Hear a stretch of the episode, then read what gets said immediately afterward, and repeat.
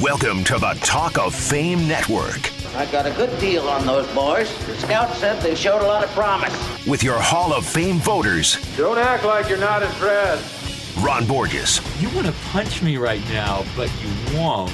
Rick Gosselin, I don't know what we're yelling about! and Clark Judge. What in God's holy name are you blathering about? Go! on SB Nation Radio.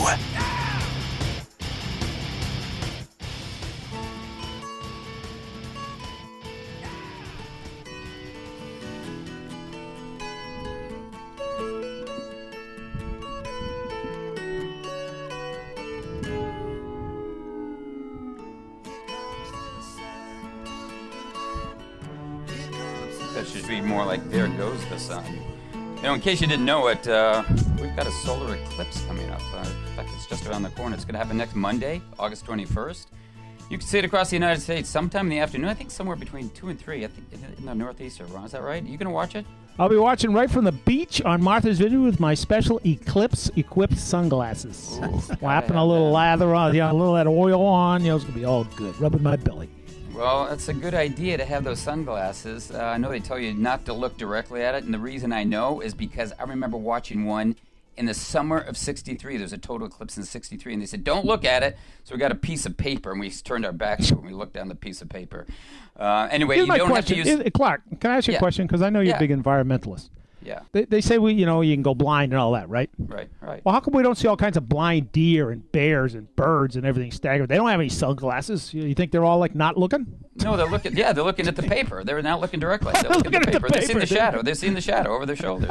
uh, but anyway, you know, if you don't have paper, use the solar eclipse glasses. Ron was talking about. He's marketing them. So is everyone else. And Goose, question for you: If we use those glasses on next Hall of Fame class of candidates, can we see them or just their shadows? Clark, it's still a little hazy for me. There are eight first ballot candidates with a combined 54 Pro Bowls in their careers. Six of the eight were all decade selections for the 2000s. Ray Lewis, Randy Moss, Brian Urlacher, Richard Seymour. I'm not sure I've ever seen a first ballot class this loaded. Well, there is a class coming up. It's the class of 2018, and Rick is right. They're loaded. But we're going to have to vote on them. And Goose and I are actually going into Kent next week to cast votes for the senior, that would be Goose, and the contributor committees, that's me. And then, of course, all of us will vote on the modern era class of 2018 with a preliminary list out next month. And to help us with those decisions, as well as talk about how we can improve, improve the Hall of Fame process, we have Joe Horrigan of the Hall with us. We also have Hall of Famer Curly Culp and NFL historian John Turney of Pro Football Journal as we preview the class of 2018. That's coming up here on the Talk of Fame Network. Hi, Tom Bodett.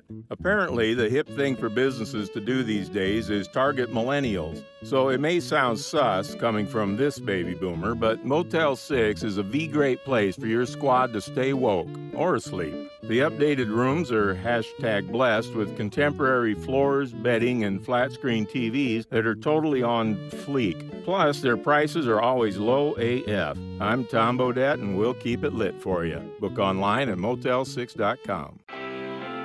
This is the Talk of Fame Network on SB Nation Radio. Here are your Hall of Fame voters Ron Borges, Rick Gosselin, and Clark Judge. They are who we thought they were. Talk to Fame Network is brought to you by Geico, where just 15 minutes can save you 15% or more in car insurance. For more details, go to geico.com. And you should have gone 15 minutes ago.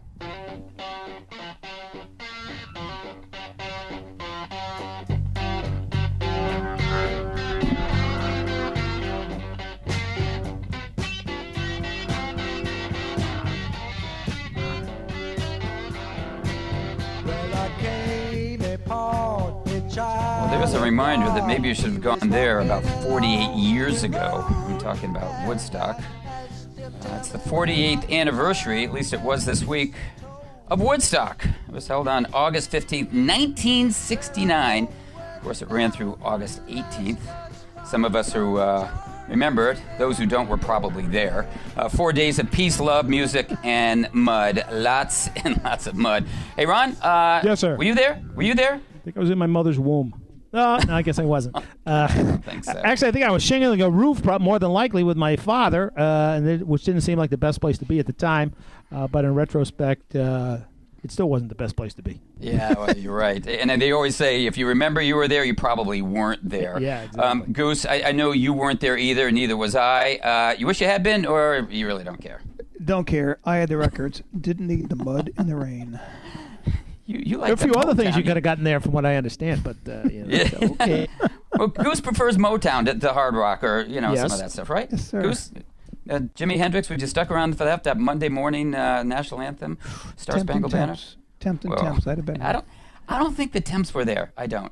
Well, um, interesting story, guys, about that concert. I heard this today. Um, there was a performer who lost her badge and had to sing to get past security. And the guy asked, "Do you know who it was?" And I said, "I'm just going to guess, Melanie."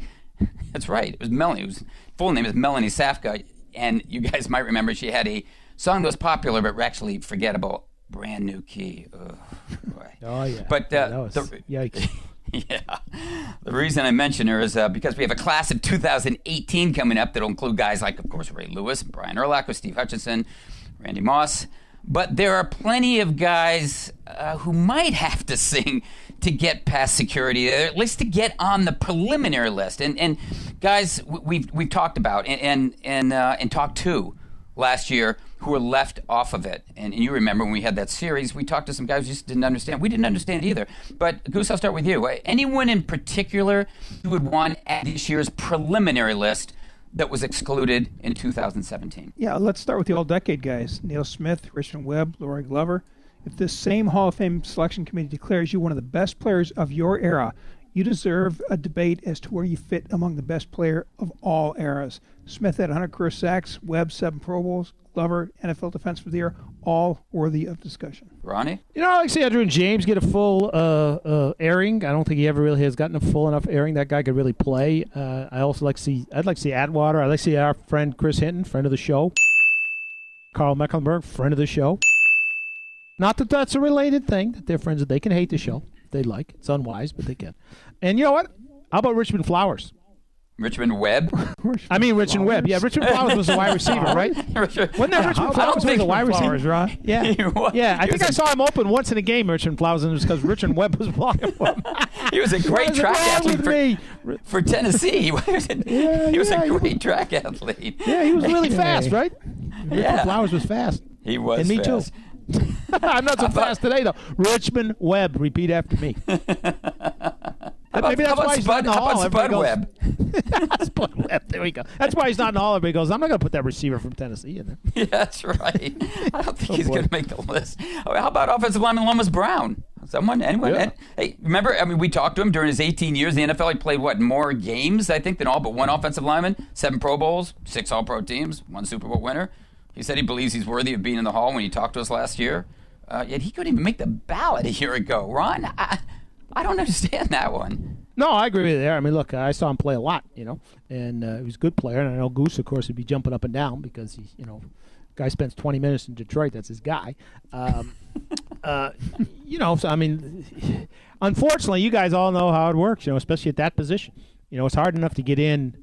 Period. If you're a it's harder still if you're not wearing, you know, a ton of rings and and and all that. You know, I mean, it's it's tough. I mean, look at uh, uh, Ruben Brown, nine-time Yeah, Pro right, Bowl guard right, with the Bills, right, four. All Pro four times, forgotten by the Hall's voters. You Well, say Goose, let Ruben me ask you Brown? th- I don't know what Let me ask say. you. I'm glad you brought him up. Let me ask Goose. Goose, Ruben Brown, Lomas Brown, Richmond Webb, or Richmond Flowers? I know who's fastest. That's right. We're running a track meet. We know who's going. I, I go. I- I'll still go with Richmond Webb. You protect Dan Marino's, Marino's blind side. You've done a pretty good job. Yeah. Okay. Well, let's look at this year's list.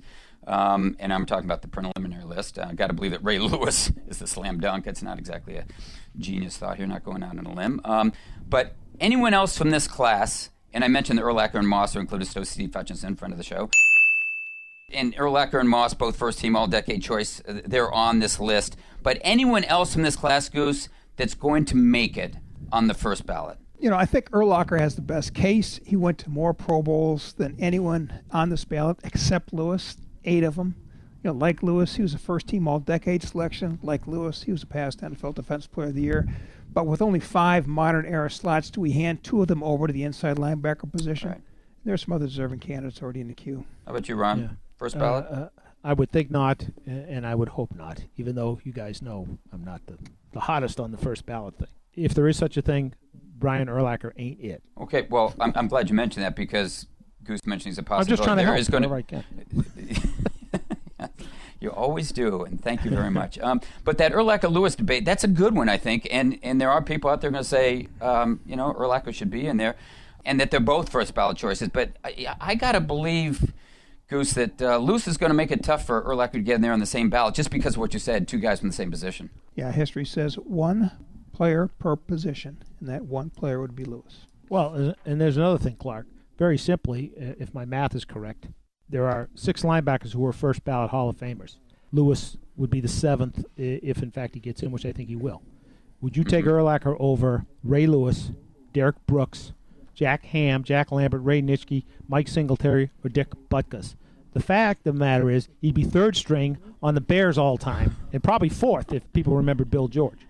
So if he's fourth on his own team, he's probably not a first ballot Hall of Famer. Sorry. We just lost our Chicago affiliates. Thanks there, Ron. Um, I know we talked about this. when all the guys I talked about? They're all from Yeah, Chicago. I, know. love those guys. Yeah, Joe Bucks fan loves that. He loves that. Derrick Brooks, thank you very much. Hey, um, I know we talked about this when we were in Canton, but uh, let's go public because we're here and we are in public. Um, among the holdovers from the 2017 ballot, whom do you believe is the most likely to reach Canton in 2018? And keep in mind that of that top 10 that didn't make it, did not make it, we had Ty Law, we had Brian Dawkins, Kevin Mawae, Tony Boselli, and John Lynch. So, who of that group, Ron, I'll start with you, most likely to become a Hall of Famer in 2018? Repeat after me. Ty Law. Ty Law. Homer.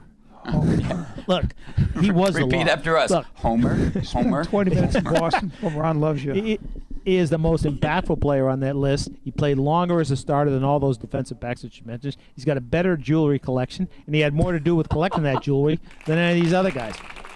Thank you very much. And then there's the other four guys. What were their names again? Hey, Derek, could you usher the Ty Law family out of the studio, please? Get them out of here. Hey, Ty, I'll see you later.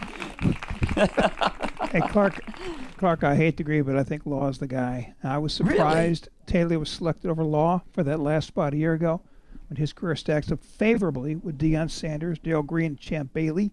Sanders and Green were both first ballot guys, and Bailey figures to be one as well.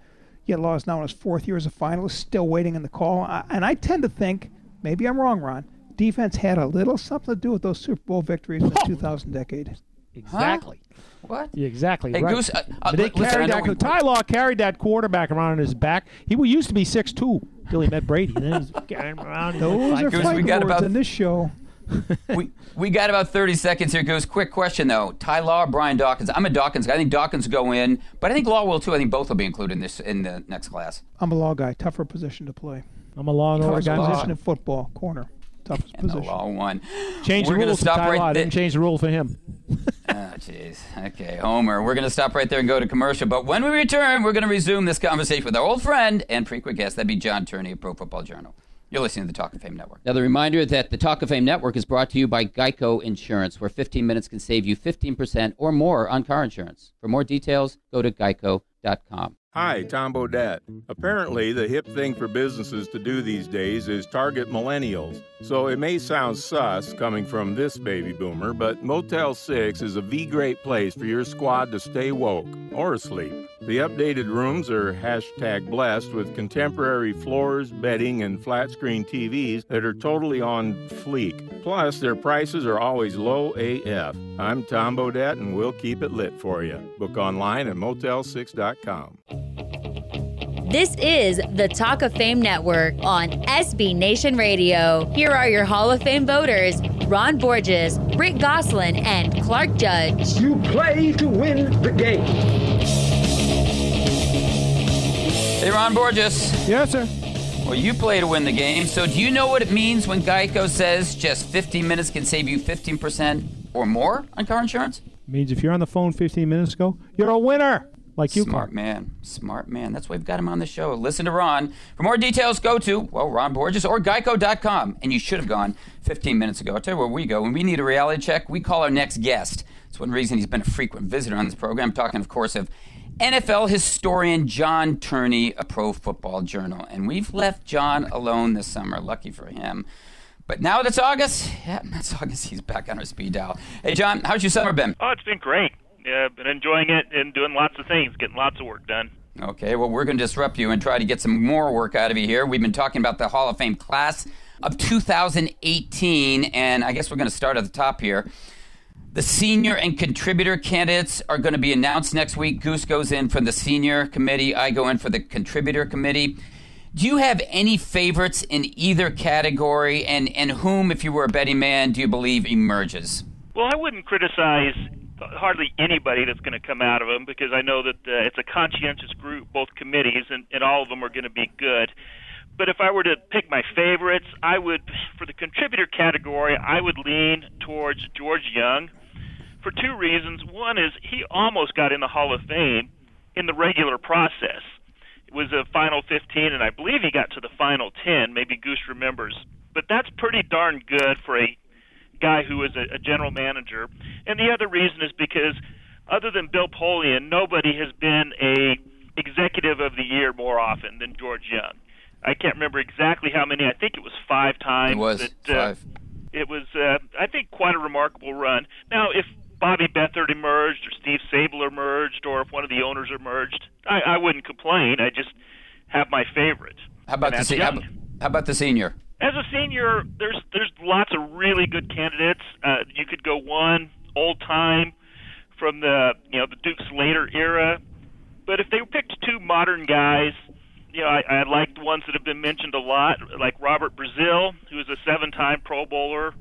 But I also prefer uh, Randy Gradishar, who is a Defensive Player of the Year.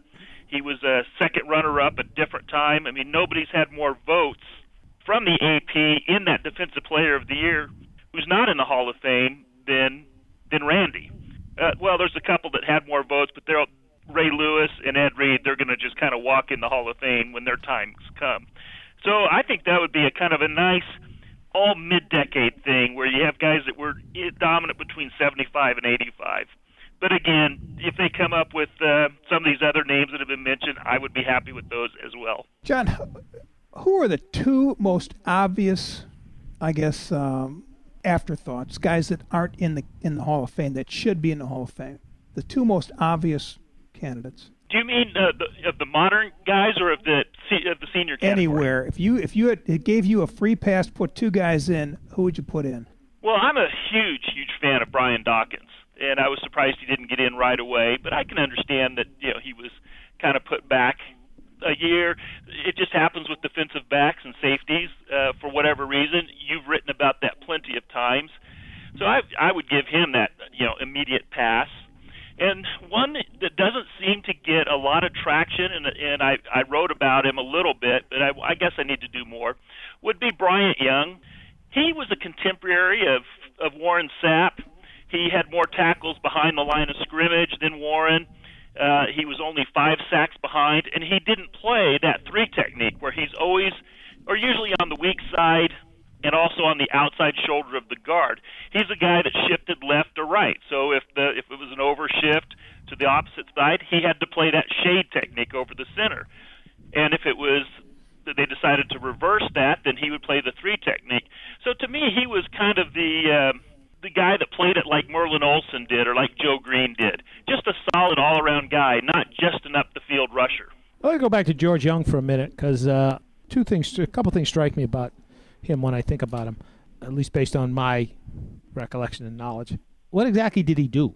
You know, did he make the final call on the draft? No. Did he make the final calls on the roster? No. So if he was an executive doing those things in Kansas City, is he five times executive of the year? No. So if you want to put a referee in, which is what he really was, why don't we put in Art McNally? I mean, what did he do that that makes him Hall of Fame worthy? Well, you ask a very good question, and if if that's what we're going to do, then you're going to open up the can of worms, like of uh, you know, what do these owners do? I nothing. Know the, I know they we do get nothing. the argument they were on this committee and they were on that committee, but that's such a nebulous thing. I mean, if you were going to ask me about owners, and I don't care if it's Pat Bowlen or if it's going to be Jerry Jones, I'm I'm against it on principle. But if they're going to put them in, and if they're going to get that kind of traction, then you've got to attach some achievements to their name, and that's what the these awards are, and that's what the uh, the things are when you get in this committee or that committee, and you know, I guess Jerry Jones saved the game from demise in 1993, from what it sounded like this last two weeks ago. Yeah, and also I think with with George, I mean, as you mentioned, um, five-time Executive of the Year, but I think the reason was was because he put the, the Giants back on the map like Ron Wolf did with the Packers. And if Ron Wolf was in for doing that with the Packers, I mean George took a team that was down and out and, and got him in there with hiring a Bill Parcells. Um, smart draft moves. I know Goose will say Tom Boisture might have been uh, more involved, but I think he, he oversaw the resurrection of a franchise that had once been great and became great again. Yeah, and I and I wouldn't mind an official either. There was uh, a gentleman who used to write uh, books back in the '70s, Jack uh, Clary. And Sure. one of the first times, I, yeah, you, you, I'm sure you guys know him. And one of the first things he he told me about the Hall of Fame, he says it was for players, coaches, and officials, and he said it in that deep, booming voice. And at that time, in 1997, when I met him, I really didn't know that. So at that time, I started to look at which officials might have been, and I looked at the ones who wrote books. But you know, I would have no problem with a McNally or some of these other guys that uh, made it made an impact on the game. John, where oh where is Bucko Kilroy in this process? As a combination, or as a As a Hall of guy who was Famer. As a? Hall of Famer. As a Hall of Famer. Well, he he's he's in the the scrap heap with you know Lavvie Dilweg and with uh, Duke Slater and Al Wistert, and he was part of uh, the Suicide Squad. There's a defensive unit you don't hear about much anymore, or, or helped you know coach and develop those guys in the in the that had uh, Norm Willey. So he's just one of those that's lost in history. Do you think he's? But do you think he's uh, deserving? Sure, I would put him in, and he was director of scouting for a, a team that was really built on on tremendous drafts. You know, we're talking in the '70s with the Patriots. Am I right? Right. No, that's exactly right. And he and he served, from everything I've been told, similar role with Dallas, even though others have gotten some. And I I believe Credit for he's the one who kind of taught Dick Steinberg how to get things done as well. And he remember, was one of those names that remember was a kind of a hot young- hot guy, and then Sure. kind of fell apart. Not fell apart, but you know he faded away uh, due to a premature death. But he was part of the the Patriots, and then the Rams, and then the Jets, and it was kind of a sad ending. But he was another one of those executive types that did have control of the draft. Well, John, I'm glad you mentioned that about his playing background because when Goose asked you, you talked about him as a player, and we're supposed to consider these guys either as a player or as you know a, a GM or a coach or whatever. And when Dick LeBeau came up, they said he's got to be considered as a player or as a coach, and they considered him as a as a player. Of course, he got in as player reputation and, and credentials. But what I don't understand is why can't it be both? I mean, why shouldn't Dick LeBeau be considered as a player and a coach? Why shouldn't Bucko Kilroy be considered as a player and a front office uh, genius? Why, why can't he be both? And, and yet, it's not that way. I think in the voting it's not that way, and maybe that's just the way the Hall of Fame feels like they have to do it to keep closer control of the voting process. However, uh, I think I think those things are written into their bios when they do get into the Hall of Fame. I don't think you could write a story about Dick LeBeau without talking about his coaching. I don't think you could talk about John Madden without his uh, superior television work that really did help the the game grow in the 80s.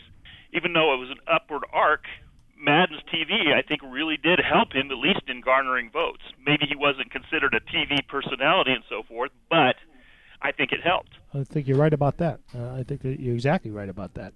Uh, and if he didn't have that, he might not be uh, might not be in there at all. Uh, one guy who's going to be a hot uh, commodity is Randy Moss. We we all we don't have to go over the history of Terrell Owens, but we know what, what's happened there. How do the voters who have voted against Terrell Owens vote for Randy Moss? Oh, I think there are a couple of distinct differences. One is that Moss, even though Moss has his own knocks, those knocks are that he would play when he wanted to play. That um, you know he wasn't real real keen in giving up a you know a certain cannabis habit. We don't know exactly what happened with that, but you know off the record, I'll tell you one of those things one of these days. But he also was not known as a bad teammate. It was just that he would not run out all his plays. Uh, Guys just didn't despise him. And as we learned with, uh, and I, I don't know if you saw the post, I tracked the drops for all these guys, and by far, Terrell Owens dropped the most passes of all these great receivers, probably more than anybody, even of the non-great receivers. So Moss had terrific hands.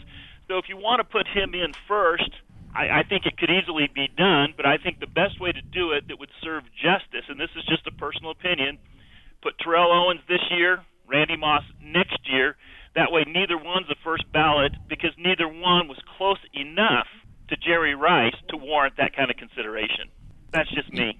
Yeah, you just ruined my day, John. I'm sorry. Hey, John well, I'm- Turney. I, I, will never be a voter, so what I say has really little impact on anything. Hey, you make a good argument, though. Hey, John, thanks so much for the time, as always, and uh, we'll talk with you soon. All right, thanks much. That was NFL historian John Turney of Pro Football Journal. Up next, a man who might have something to say about the seniors. That'd be Hall of Fame defensive tackle Curly Culp. You're listening to the Talk of Fame Network. This is Mike Pereira of Fox Sports.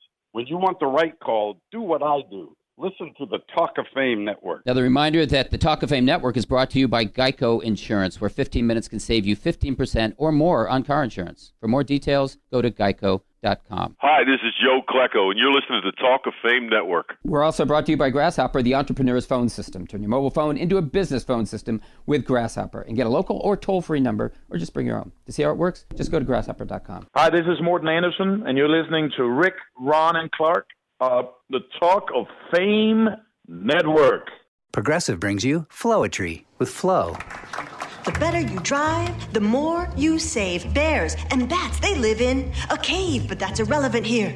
So back to the subject we steer. Snapshot saves you money when you drive safe. I wear corduroy pants. I don't mind that they chafe. The better you drive, the more you can save with Snapshot from Progressive. Visit progressive.com. Progressive Casualty Insurance Company and affiliates. Snapshot not available in all states or from all agents. Hey, it's Jim. I can't take your call right now. I'm digging for oil in my basement to help pay for my family's mobile bill. A little crazy, you say? you try getting a data plan that has enough gigs for my family. And I thought braces were expensive. We definitely need a switch. Stuck in a dysfunctional family plan? Switch to Boost Best Family Plan right now and get four lines for just $25 per line, each with unlimited gigs. With Metro PCS, you only get two gigs per line for the same price. Plus, switch today and get up to four free phones, all on the fast and reliable Sprint nationwide network. Boost makes it easy to switch, switching makes it easy to save. Offer ends 9 10 17. Requires one line to port in. Lines include unlimited data, talk, and text. Video streams optimized at up to 480p plus resolution. Music up to 500 kilobits per second and cloud gaming up to 2 megabits per second. Data deprioritization applies during congestion. Comparison based on Metro PCS's 2 gigabyte promo plan as of 42517. For additional details, visit their website. Free phones while supplies last. Requires port in and activation on $100 plan. Coverage and offers not available everywhere. Restrictions apply.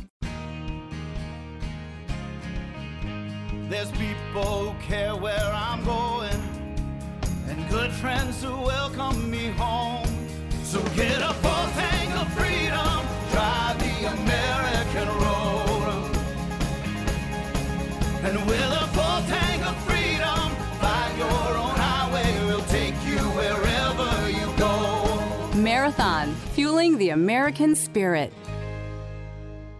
A good night's sleep starts with the right pillow. That's where My Pillow comes in and now for a limited time, just go to mypillow.com, click the radio listener special tab and use promo code SKY to get two premium king or queen pillows and two additional go anywhere travel pillows all for 50% off and free shipping. That's mypillow.com, promo code SKY or call 1-800-635-1825. 1-800-635-1825.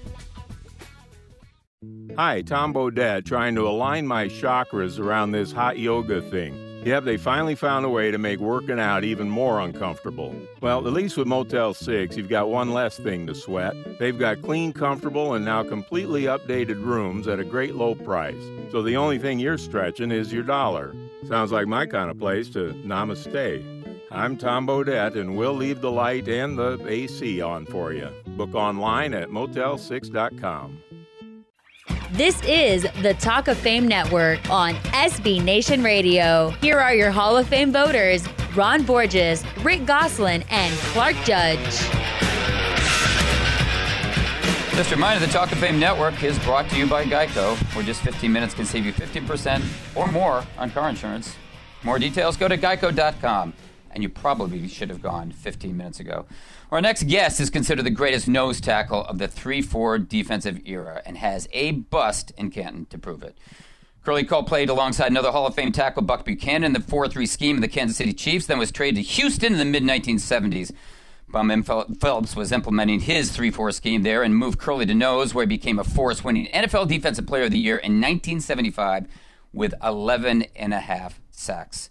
Curley was voted to five Pro Bowls in his 14 year career and received his bust at Canton in 2013. And today, well, today he is joining us. Curley, thanks so much for being here. Oh, thank you. Pleasure to be here. Curly, you were an NCAA wrestling champion at Arizona State. I know NFL Yeah. scouts favor players who, along the interior lines, have wrestling backgrounds. So, how did your experience on the wrestling mat benefit you, benefit you in your football career? You know, I, I think there are certain elements for success on the wrestling mats that may be helpful on the football field.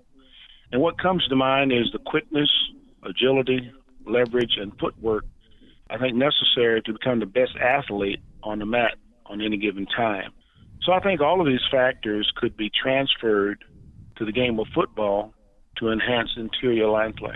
Funny, it's uh, Fred Smerlis, uh, you know, who was another nose tackle. Of course, he was a wrestling champion too. Says the same thing that uh, Yeah, you know, wrestling absolutely. really uh, translated to, to that position. You know, Clark pointed out that you played tackle in the four three, and also, of course, uh, nose tackle in the three four. Which was more challenging for you, and which did you prefer playing? Well, that's an easy question to answer, given the fact that you know I played left tackle for the traditional three-four alignment compared to the nose tackle position covering the center in a three-four defense.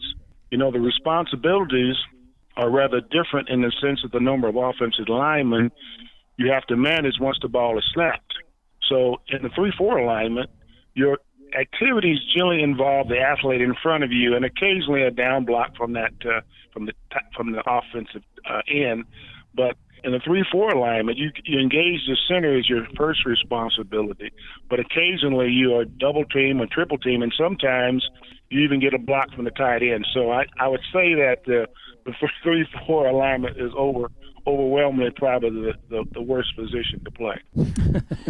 We're, we're speaking with Hall of Fame defensive tackle Yeah. Curly Culp, who played the worst position you have to play on the defense on the Talk of Fame Yeah, it's very it's very demanding to say the least. Yeah, it sounds like it. Um, anyway, you can find us at talkoffamenetwork.com, um, or you can find us on Twitter at talkoffamenet. And Curly, uh, you picked up a Super Bowl ring with the 69 Chiefs in their final game ever played by an AFL team, and that was that Oh, 23 yeah. to that 23-7 Super Bowl victory over the Vikings. I'm sure you remember that. Um, Oh, yeah. You had you had five Hall of Famers on that defense, including yourself. Why were you a two touchdown underdog? You know, I, I don't know. I, I, you know, I was very blessed to have been surrounded by great players, and several of them been in the Hall of Fame that you had mentioned. But before the Super Bowl game, uh, we the team traveled to Santa Monica for a weekend of surf and turf, so to speak. You know, where where we uh, we kind of ed football, we we kind of consumed and watched a lot of film, and and we we felt that going into that, we realized that if we perform at our very best, we had a good chance to be successful in, as a team, and that turned out to be the case. Curly, you were a key figure in that Super Bowl. Hank and the defensive coaches, of course, slid you to nose tackle to go head to head with Minnesota's Hall of Fame center Mick Tingelhoff. You had almost Uh-huh. a 40 pound edge on Tanglehoff, and he couldn't handle you. How did you feel about that matchup heading into the game? Well, you know, um, you know, I felt great going into the game knowing that that I was surrounded by my teammates to help matters if I if I needed help. And the fact the weight differential between me and Mike Tingelhoff, I think the advantage is probably swayed probably to my side a little bit. But the coaches prepared us well for that contest, and the only thing that I had to do was go out and play the game to the best of my ability. And so it was an exciting game to be a part of, and I cherished the moments shared with the teammates to become the Super Bowl champs. It was an outstanding feeling. You know, this that was my second year in the you know in the hall in the um, and that's the football league. So it was a very special time and special period in my life. I mean, we Yeah. got close a couple of times with, with the Houston Oilers, but that was the only uh, Super Bowl championship game. You know, both the Packers and Vikings said that they'd never seen a team as big as the Chiefs in those two Super Bowls. Yeah, they, we had a we had a great team. I mean, with their offensive line was huge, tall guys. You know, like you know Mo Moorman, uh, Jim Tyrer, uh, uh, Ed Budde, and uh, who's the other Dave? Uh, forget his name, Dave Hill. So they were tall and good and good and good weight. And so you know, uh, Hank had that philosophy that the offensive line would stand up. You know, and then the, Leonard would call the play, and then they stand back down to give a distraction for the defense. And then on defense, we had that that thing called the triple, where we would slide one way or the other depending on the offensive formation. And oftentimes, I ended up over Mike Tingelhoff. I think a lot of people think that well, we I was zoned in on the center, but I don't real I don't think that was the case. I think what happened is that because of what was called in the, in the defensive huddle, that basically shifted me to be on the notes, and and we had a good a good time with it. When you win the Super Bowl in, in your second year as a player, uh, I, I would think there's probably a tendency to think, oh man, this is this is great. You know, we win championships year after year after year, and it didn't quite work Yeah. out that way. Were you like that? I mean, as a young kid, would you think, man, this is we're going to just win forever? And did it? How long did it take for you to realize this is really hard to to win this thing? Well, very quickly. I mean, was, you know, I had an opportunity, like I said earlier. You know, a lot of those gentlemen that were on the team with me, they played in Super Bowl one, and I wasn't part of that. And they knew that to cherish those moments and play the best of your ability because you never knew when that opportunity would come again. So it was uh, it was a great great experience, and I enjoyed it tremendously. We're speaking with Hall of Fame defensive tackle Curly Culp on the Talk of Fame Network, and you can find us at talkoffamenetwork.com or on Twitter at, at Talk of Fame Net and Curly. Those 69 Chiefs, th- that defense, that was terrific. I mentioned five Hall of Famers. The last defense to lead a league across the board in all four major statistical categories run, pass, total, and scoring defense. And yet, you know what? You, when you hear people talk about great defenses, talk about the Steel Curtain, 85 Bears, 2000 Ravens, but they almost never mention that defense. Um, how good was it? Where does it belong in, in history? And and why don't people think more about it uh, than they than they do? Why don't they talk more about that defense than uh, other uh, the other ones? Uh, 85 Bears, You know, I don't, I don't know, Ryan, but uh, the record we accomplished as a team that year was great, and to be a part of that history makes me feel very special.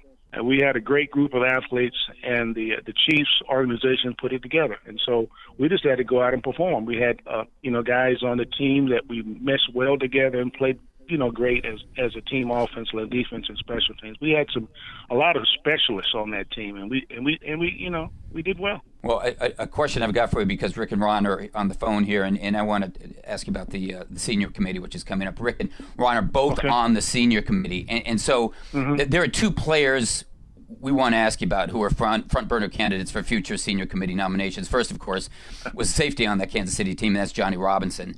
Um, What was his contribution to that defense that made him Hall of Fame worthy? Well, Johnny Robinson, as you know, he was he was a great leader and teammate, and I think he's deserving for consideration. You know, he was a seven-time All-Pro from the Dallas Texans and Chiefs, and his contribution for the Chief team for over, I guess, over a period of decade was remarkable. And so, in my opinion, I, he's truly worthy for becoming a Hall of Famer and joining others from the Chief team in the Hall. Johnny was a, he was a spark. He was a spark plug in the in the uh, on the offense, and he kind of you know basically kept us on the same page, play after play. Curly, the other guy we want to ask you about is your former Oilers teammate Robert Brazile, Doctor Doom. Like Mhm. Robinson, he was an all-decade selection. yes. Yeah, he's yet to make it in the big room as a finalist. He's been waiting 20 year, 28 years now.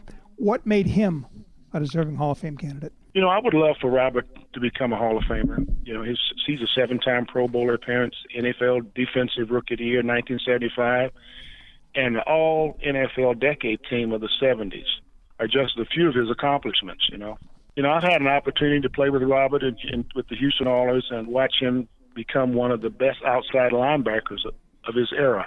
You know, he could pass rush, he could blitz, and he had the ability to cover a running back out of the backfield. You know, he was the total package. He also makes the all nickname team, Doctor Doom. Doctor Doom, yeah, wasn't that's something, isn't it? It's a great one. it kind of Now you're- huh? yeah. Those Oilers teams, yours, of course, played in the same division with the Steelers. Uh, you finished second to Pittsburgh in '78 and '79. Uh-huh. You lost to them Yeah. in the AFC title games those two years. I was at both those games, and I know that they're still arguing about whether or not uh, I think it was uh, Renfro's catch Renfro. should have been a touchdown or not. You know, and all all that. Yeah. Oh, Uh, yeah. How frustrating was it to be that close twice and not quite be able to get past those Steeler teams? Or maybe one time you did and you didn't get credit for it. Yeah, well, you know, it was a difficult pill to swallow, but that's football, you know. In retrospect, the Steelers were a good foe, and we uh, had to be our very best to win. Unfortunately, we did not get the job done. The refreshing and unbelievable event that happened in the Astrodome was remarkable after we lost that game in Pittsburgh. when thousands of fans came out to support us. How you know that really stands out as one of the more, more memorable occasions for me, being a, a you know a Houston or and coming back to the city. That they filled the Astrodome to celebrate after we lost the contest. How amazing was that? You know. Yeah. I got one, one other question for you on, on today's on today's game, which is um, the NFL, as you know now, has limitations on hitting in practice. Mhm. And the salary cap has made teams fear contact. So there's really little Mm-hmm. hitting done during the week in today's NFL, and that's not the case when you played. How was it standing in the middle of that Houston defense in practice and having to face Earl Campbell every day? and what a question. You know, Earl Campbell was, was a great running back for the for the Oilers, and the thing about uh, Bum Phillips, his, I think his philosophy was that the number one defense and the number one offense rarely had the opportunity to scrimmage against each other because he wanted to have a full team came game day, you know. but to watch Earl practice, just as he played, was a was a quality that I could not match. He was one of the greatest running backs of his era. Quite a man. Curly, Joe Culp, uh, excuse me, Joe Klecko is another player under consideration by the senior committee. He's attempting to Yeah. join you as a second nose tackle Mhm. in the game's modern era in Canton. You know, three three four defense has been around for the better part of four decades now, but the nose tackle just doesn't garner much love from the committee. What Mhm. are the selectors missing at that position? You know, I'm not sure, Rick, but I know this uh, that the nose tackle position in the three four defense is critical to the success of that defense. And um, if you do not have an athlete that can manage the traffic in the middle, and, and the defense will fail. And Joe Klecko played. I think he played during the same time, same era as I, as I did, and he was one of the best. And I think he should be considered for enshrinement into the Pro Football Hall of Fame. One quick question: You were uh, either doomed or honored to play in two of the great rivalries. Chiefs against the Raiders hated each other. Steelers, Yeah. Oilers uh, at that time hated each other. Mhm. Uh, Who hated who? Who more? Did you, did you hate the Steelers more, or did you hate the Raiders more? well, you know, the the uh, Chiefs and the Raiders, uh, we had some great contests, and so I don't know. if It was a hate thing. It's just that we respected each other tremendously, and we knew that going into, uh, you know. Raider country or them coming into Chief country that it was going to be one of those knockdown and drag outs kind of battles and we always had a, had a great time of it. Curly Culp, thanks so much for the time, and thanks so much for the memories. Really appreciate it. You bet. All right, you bet. Thanks, Curly. That was Hall of Fame defensive tackle Curly Culp. Up next, it's the two minute drill. You're listening to the Talk of Fame Network. Hey, this is Vince Papale from Invincible, and you're listening to the Talk of Fame Network, an invincible team for sure. Now, the reminder that the Talk of Fame Network is brought to you by Geico Insurance, where 15 minutes can save you 15% or more on car insurance. For more details, go to geico.com. This is Robert. Some of you know me as Dr. Doom Brazile, and we're on the Talk of Fame Network. We're also brought to you by Grasshopper, the entrepreneur's phone system. Turn your mobile phone into a business phone system with Grasshopper and get a local or toll free number or just bring your own. To see how it works, just go to grasshopper.com. This is Lynn Swann, and you're listening to Talk of Fame Network. Hi, Tom Bodett. Apparently, the hip thing for businesses to do these days is target millennials. So it may sound sus coming from this baby boomer, but Motel 6 is a V great place for your squad to stay woke or asleep. The updated rooms are hashtag blessed with contemporary floors, bedding, and flat screen TVs that are totally on fleek. Plus, their prices are always low AF. I'm Tom Bodett, and we'll keep it lit for you. Book online at motel6.com. This is the Talk of Fame Network on SB Nation Radio. Here are your Hall of Fame voters Ron Borges, Cannot play with them. Rick Gosselin, Cannot win with them. and Clark Judge. Cannot coach with them. Can't do it. I want winners. Talk of Fame Network's brought to you by our winner. That'd be Geico, where just 15 minutes can save you 50% or more on car insurance. For more details, go to geico.com. And you should have gone 15 minutes ago. Well, that's the signal that we're headed to our two minute drill brought to you each week by Burger King Breakfast. And this week's two minute drill, yep, it's brought to you by our Rick Gosselin. So, Goose, let's get started. Which AFC East team has done the best job of unloading its best players in 2017? The Bills or the Jets? Jets, Camden Fine, Fireman Ed in the program. Yeah, Jets had started early and had more talent to unload, but the Bills did a better job of screwing their quarterback. Michael Bennett, Marshawn Lynch were sitting during the national anthem this preseason. By how many players will that number swell by the start of the season? I Have no idea, but there'd be no problem, Goose, if the NFL outlawed benches. By a lot more than the NFL would like to see. After the Roberto Aguayo disaster in Tampa, will an NFL team ever use another draft pick on a kicker? Yes, sir. Las Vegas for the Raiderettes. Wrong. But surely they will because there's always the Jets. Without Andrew Luck, the Colts say they are fine at quarterback with Scott Tolzien. So who would you rather have at QB, Tolzien or Colin Kaepernick? Kaepernick, especially in the victory formation. Tolzien, eh, he hasn't done much since the Lord of the Rings trilogy. I'd rather have Colin Cowherd than Scott Tolzien. Spike Lee is going to stage a rally for Kaepernick next week at the NFL offices. What do you guesstimate the crowd size? Two, with Spike the only one standing. I think it depends on whether the alt right shows up or not. Drew Brees, Drew Carey, or Keri Russell? Bill Russell, because I'd never lose. Ooh, good one. Mariah Carey singing the anthem, everyone would be standing up. What can we read into Seattle's 48 17 shellacking of the Chargers on the opening preseason weekend? Zilch. There's a reason they're called exhibition games, Goose. I don't agree. I would say there's nothing we could read because we already knew the Chargers stink. The Chargers say first round draft pick Mike Williams will be ready in October. Will that be soon enough for his hands to save the franchise's return to LA? No, no, sirree. The hands of God couldn't do that. Let me tell you, no one in LA knows who Mike Williams is or why the Chargers are there. Who is Kenny Golladay and how did he last until the third round of the 2017 draft? Who should you know he's the brother of former Dallas columnist Randy Galladay. Everyone knows Randy. Kenny, ah, not so much. Grand Prairie. He's a 6'4 rookie out of Northern Illinois who runs a 4'5 and beat another rookie corner on for a highlight play in August. Other than that, who knows?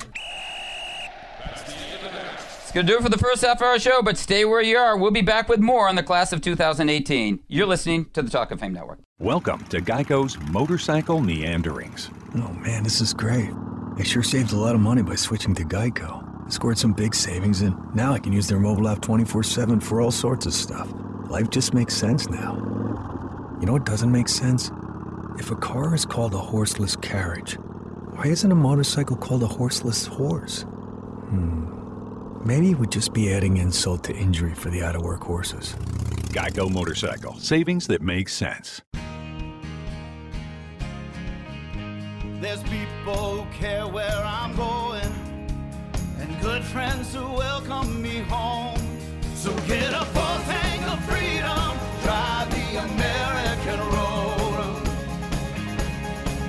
And a full tank of freedom, find your own highway, we'll take you wherever you go. Marathon, fueling the American spirit.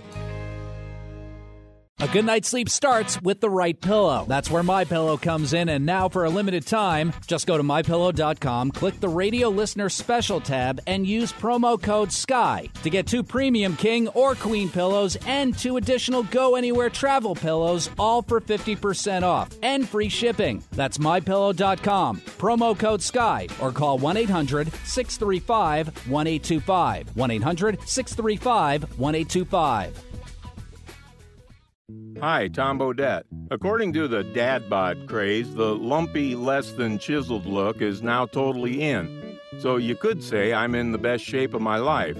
And so is Motel 6. They've updated their properties nationwide with contemporary everything, still for the same low price you've come to expect. So your wallet can feel a little pleasantly plump, too. I'm Tom Bodett, and we'll leave the light on for you. Book online at motel6.com.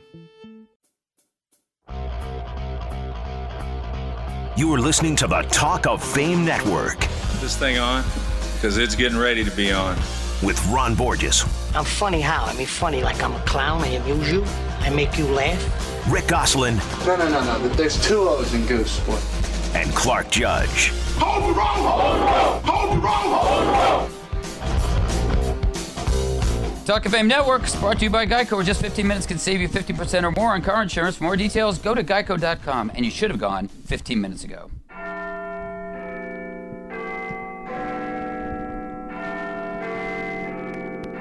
Welcome back to hour number two of the Talk of Fame Network. And I don't know if you guys have heard about this, but the best known clock in the world, and that would be the one you're listening to, Big Ben in London, it's shutting down for repairs for what I think. I think it's something like four years. I mean, true story. I mean, anyway, that's going to happen next Monday, and that's August 21st, too. Nice Monday, a lot going on there. It got me to thinking. We're talking about the Hall of Fame class of 2018, right? And, and the clock's ticking on them. I can hear it right now. There are a couple guys whose modern era candidates their candidacies they're winding down too. But unlike Big Ben, the clock, I, I don't know that they're ever going to be back in business. And and Goose, I'll start with you. We're talking about running back Roger Craig. He's one of them. Offensive tackle Joe Jacoby. Their eligibility as modern era candidates they expire in 2018, which means, of course, which means they're not elected next summer. They and co they go into the abyss that is the senior pool. So does either of these guys make it in the next vote? Well, let me say this, Clark. There's more than that. Everson Walls, Bill Fralic, Phil Simms are all guys in their last year of eligibility. None of those three have ever been discussed. Walls, only corner to lead the NFL in interceptions three times. Fralic, in all decade selection. Simms quarterback Giants, two Super Bowls. No discussion. Nada. Craig has been in the room at least once, and that was 2010.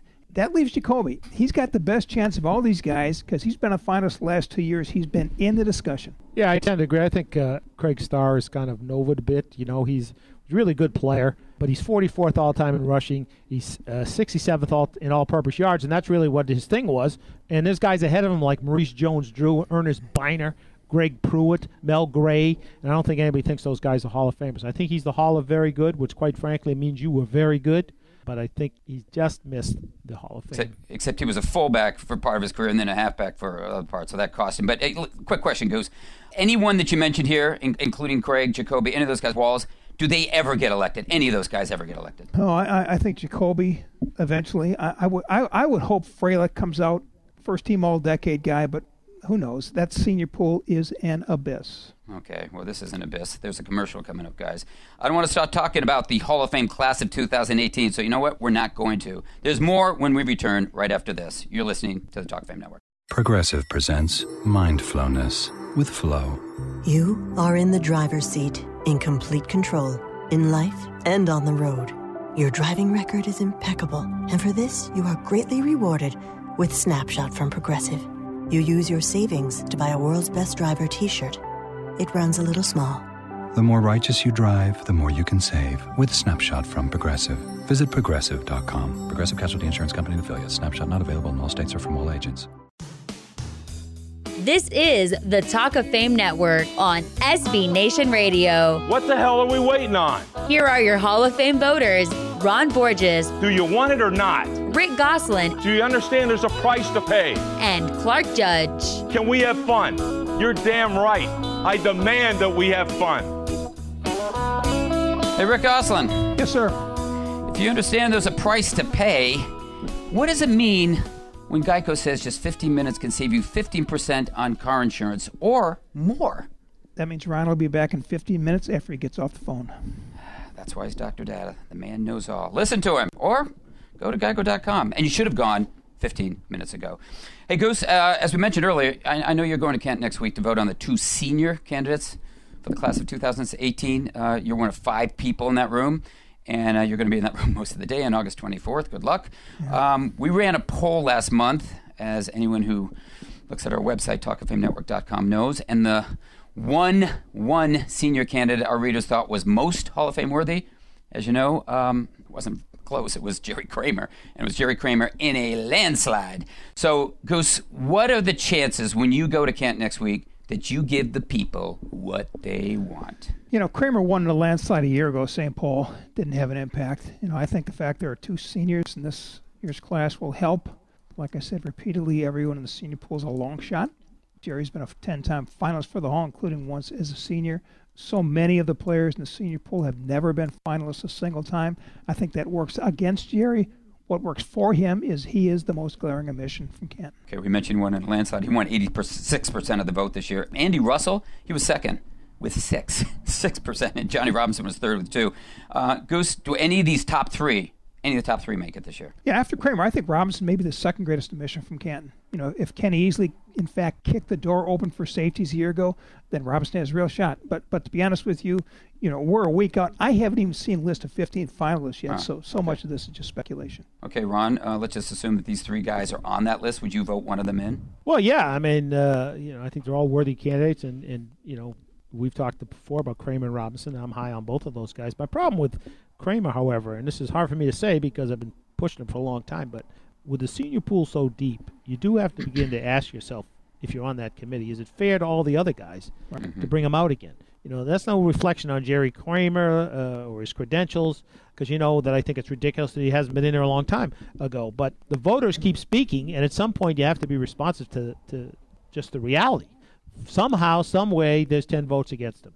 Uh, so what are we doing? Yeah, but you brought back guys before. I think Dick We Stanfel have. was the most recent. I think that were voted down. And you brought him back again, and was Stanfel was that three times? Three times, only Three three, times, yeah. Yeah. Um, But so you've done that before. My, my question, and Goose, I'll, I'll ask you this, because, and Ron, you can weigh in on this as well. But I'm just wondering how someone who's voted as the only guard, the only guard on the 50th anniversary team, could fail to be in the hall. I mean, how can he fail to be in there when he was voted down, you know, ten times, including nine as a modern era candidate? I don't. I just don't get that. How can he? I mean, he was the 50th anniversary only guard. I mean, you're going to tell me, Goose, that the only Hall of Fame worthy guards are, are after Jerry Kramer?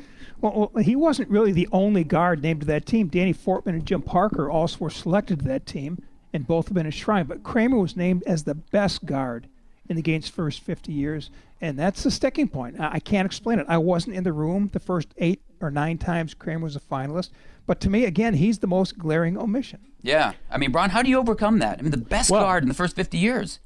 I, I agree. Look, I agree with you. You guys have heard me, you know, pontificate about before. It's baffling to me, and it's it should be baffling to the Hall of Fame because they either stand by their team or they don't. They're the ones Yeah, that picked right. it. But having said that, how many times do you get to go back when there's clearly, you know, at some point, if you keep bringing a, a guy back in, in this situation, I think it's pretty disrespectful to the other voters. What Right. you're saying is you, Yeah, you ten or twelve or however many guys there are don't know what you're doing, Right. uh, and maybe they don't. Certainly, we feel that way. But at some point, every time you bring him forward, there's another guy whose head goes underwater back there in, uh, Yeah, in, in the Lake of Doom. Yeah. Um, although the, the, the voters do change. I mean, not dramatically, but they do change over the years. Well, that's the thing that concerns me about Kramer. The voters have changed, and they keep knocking him down. yeah. So right. Maybe I'm missing the train. I don't know. Okay, Gooseman, um, handicap the field for the two senior spots if you can. I realize you haven't seen that list, but uh, who are the front runners? Well, in in my book, Kramer and Robinson are near the top. Uh, I think Robert Brazile has some steam. Ken Anderson, Alex Karras, all deserve a term as a finalist. But hey, there are 26 established franchises in the NFL. Every one of them has a guy not in that they firmly believe should be a slam dunk for Canton if they can only get into the room. So there are at least 26 great candidates that we should discuss. Yeah, well, Goose is right. Uh, you know, the Goose man knows I've twisted his arm on this all the time. Duke Slater is the guy I think that has great historical impact. Was a great player. Uh, overcame quote unquote the fact that you know he was a black player when they uh, decided to segregate the league. But he was so good, they decided, well, maybe he's more Indian than he is black. Oh, it's like oh, the only kind of thing you can do in America is just things that are just ludicrous. So he, you know, he was the you know one of the last, the last, I believe, African American player playing. He was just too good. He was too good. You know, if you're that good, and get this, the first two years he was eligible, he was a finalist, and then he disappeared. I don't know how the heck that happened. Yeah. This is Rob Gronkowski, and you're listening to the Talk of Fame Network. Where'd that guy come from? My man, he's over there with Ty Law. Ty's got him covered too. You know where he should be? He should be over there with Rondé Barber, not Ty Law, because Rondé is actually the subject of this week's State Your Case, brought to you by Progressive, where customers can switch to Progressive and save as much as $600. Wow, that's a lot of money. Just click on progressive.com today. Find out if you can save hundreds on car insurance. Anyway, Goose, as I mentioned, uh, you want to make the case, not for a senior candidate here, but for a guy who appears on the ballot for the first time in 2018, and that is cornerback Rondé Barber. Go ahead. Yeah, Ray Lewis and Brian Urlacher are the defensive headliners for this uh, first-time slate of eligibles for the class 2018. But Tampa Bay corner Rondé Barber has a resume that deserves to be looked at. There's a completeness to a game that few can match, and he's accomplished feats that very few defensive backs can match. He was a four-down player who made plays on both sides of the line of scrimmage, in addition to the kicking game, and he made those plays for a long time. He played 16 seasons with the Bucs, started more games than all but two defensive backs in NFL history, and more games at corner than all but one Hall of Famer Darrell Green. Barber also started more consecutive games, 200 of them, than any cornerback in NFL history. He's the only defender in history with at least 45 career interceptions and 25 sacks. If he wasn't tackling quarterbacks in the pocket, he was intercepting them downfield. And he wasn't just tackling quarterbacks. He was a willing run defender. In fact, he's a rare cornerback in NFL history with membership in the 1,000 tackle club. He evolved into an offensive weapon on the defensive side of the ball, scoring 14 career touchdowns on eight interceptions, four fumbles, and two block kicks. He also blocked two kicks. He led the NFL in interceptions with 10 in 20, 2001 on his way to the first of his five Pro Bowls. His 47 career interceptions are a franchise record, and he was named to the NFL's All Decade team for the 2000s. He started at three different positions in his career, both left and right corner plus safety in his final season. The Bucs led the NFL in both defense with Barber at right cornerback in 2002 and in pass defense with him at left corner in 2007. Tackle Warren Sapp and outside linebacker Derrick Brooks both became first ballot Hall of Famers off that 2002 Tampa Bay defense that delivered the Bucs their only Lombardi trophy. Safety John Lynch has been a four-time Hall of Fame finalist off that same defense. Now Barber is eligible for the Hall of Fame, and his career deserves that discussion. Well, I got a two pronged question for you. First off, uh, Ty Law? Uh, well, yeah, we'll Does get to- uh, Ty Law? uh, first off, uh, my recollection he was almost exclusively a zone corner. Never had to play man to man. So he looks to me as more of a system guy, and that system would could ultimately have four Hall of Famers in it and win one Super Bowl. What do we do with a zone corner? Well, what do we do with non-blocking tight ends? I mean, once upon a time, tight ends blocked. You know, the game is changing, and I think we've got to change with it. Uh, I think you have to take a look at the slot corners. Uh, oftentimes, that's the most tough, uh, toughest receiver to cover because you've got the whole field to work with. And again, I, I think Barber's worth discussion, and that's something the committee's got to decide. You know, can we put in a zone corner? Goose, you asked me to stick candidates. I'm going to ask you as well. Ronde Barber, Ty Law, or 2019 candidate, Champ Bailey? Uh, I think Champ Bailey's going to be a first ballot Hall of Famer, but I, I do think Ty Law should be right there with him. Give me a choice of those three guys right now. I take Ty Law because he's been waiting longer. Okay, it's going to be interesting to see if he splits some of those Ty Law votes this year. We're going to stop right there and take a break. When we return, I want to hear what Rick and Ron have to say about a certain rally taking place next week. You're listening to the Talk of Fame Network. Another reminder that the Talk of Fame Network is brought to you by Geico Insurance, where 15 minutes can save you 15% or more on car insurance. For more details, go to geico.com. This is Ron Mix, and you're listening to the Talk of Fame Network. You are so lucky. Progressive presents Mindfulness with Flow. You are in the driver's seat, in complete control, in life and on the road. Your driving record is impeccable, and for this, you are greatly rewarded with Snapshot from Progressive. You use your savings to buy a World's Best Driver t shirt. It runs a little small. The more righteous you drive, the more you can save with Snapshot from Progressive. Visit progressive.com. Progressive Casualty Insurance Company and affiliates. Snapshot not available in all states or from all agents. This is the Talk of Fame Network on SB Nation Radio. Here are your Hall of Fame voters Ron Borges, Rick Gosselin, and Clark Judge.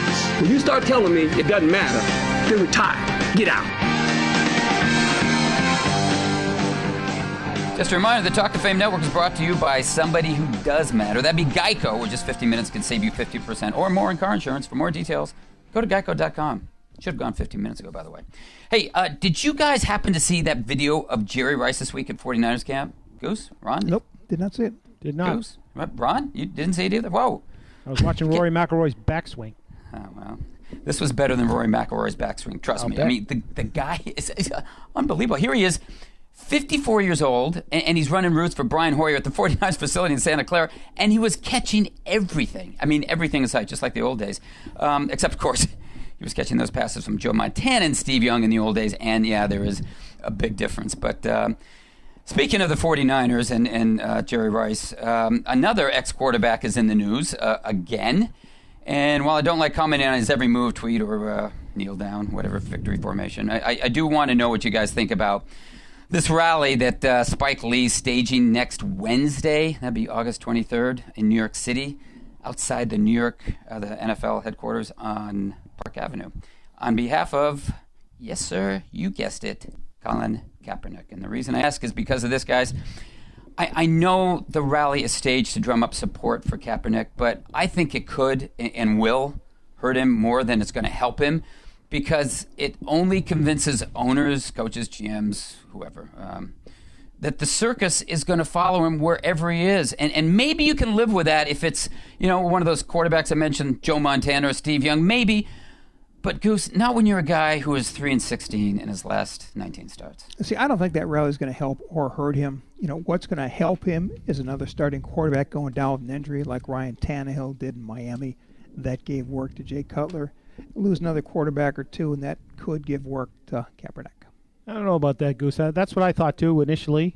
Uh, yeah, I thought that's where his chance would come, uh, but he's had those uh, several had 'em, of those right. chances, and he's Right. he's not getting any closer. You know, uh, as far as his one loss record, Clark. Look, the team stunk. I mean, he may have stunk, but so did they. So um, I wouldn't really put it on him. I just think that that he. he uh, Nothing's really done him any good. You know, he said, I'm not going to protest anymore. I'm going to sit down. I'm going to behave myself. Something uncomfortable is going on here, and uh, I don't really like it. So, what do you think comes out of this, Ron? The, the, the rally next week? What do you think happens? Nothing Anything? really, uh, except from some good PR for Spike Lee, which is his strong point. Uh, you know, he's he's good at getting PR, mostly for himself. Clark, I expect Ron to write a column urging the Patriots to sign Kaepernick. That's right. Why not? but I mean, I, I do think that that it, it's going to convince somebody who may be on the fence. Maybe you know, maybe those someone in, in Baltimore. Listen, they were the team that seemed to be the closest. That you know what, this is exactly what we thought. Wherever he goes, the media follows. It's all about him. Instead of asking questions about this or that, instead of being focused on this, it's always a focus on Colin Kaepernick. I mean, you look at this. What's going around in the league now? People are talking about who's kneeling, who's not. Who cares? Who cares? Apparently, the NFL because they won't give the guy a job. You know, I mean, it's just uh, it, look. It's not. It's it's simply not right. It doesn't feel right. I think most people will admit it doesn't feel right, and I think most people will admit, regardless of what you think he should be a starting quarterback or not, you don't think there's 120 quarterbacks in America better than Colin Kaepernick. Yeah, but let me ask you this, Ron. If it's his right to kneel, and it is, it's everyone's right to do what they want, the national anthem, isn't it the right of an employer not to hire him? Well, I don't know. There was a time when people used to say you didn't have to hire black people. Was that right? You know, look. I mean, they have no. One has nothing to do with the other. Can he play or not? Judge him on his ability to play football. And you know, now look, if people are refusing to go to the games, then maybe they can make some case. Nobody's refusing to go to any games. Uh, you know, it's it's. I, I think they don't mind having rapists, pillagers, gunfighters. You know, drug takers. That's all fine. But a guy kneels down and you know, it's, Tebow kneels down on two knees, he's out. Kaepernick kneels on one knee, he's out. I guess the answer is don't kneel down.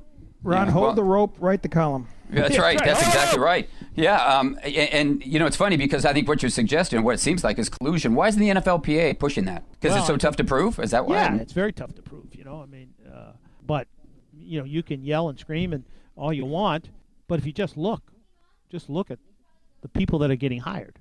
I mean, come on, is he a worse guy than Jay Cutler? I mean, a lot of people don't think Cutler's a wonderful guy, He's not. but he's got a job and this guy doesn't. Yeah, You he's, he's got a job as a starter too. Okay, well let's move on from there. Uh, Another question for you, and Goose. I'll start with you.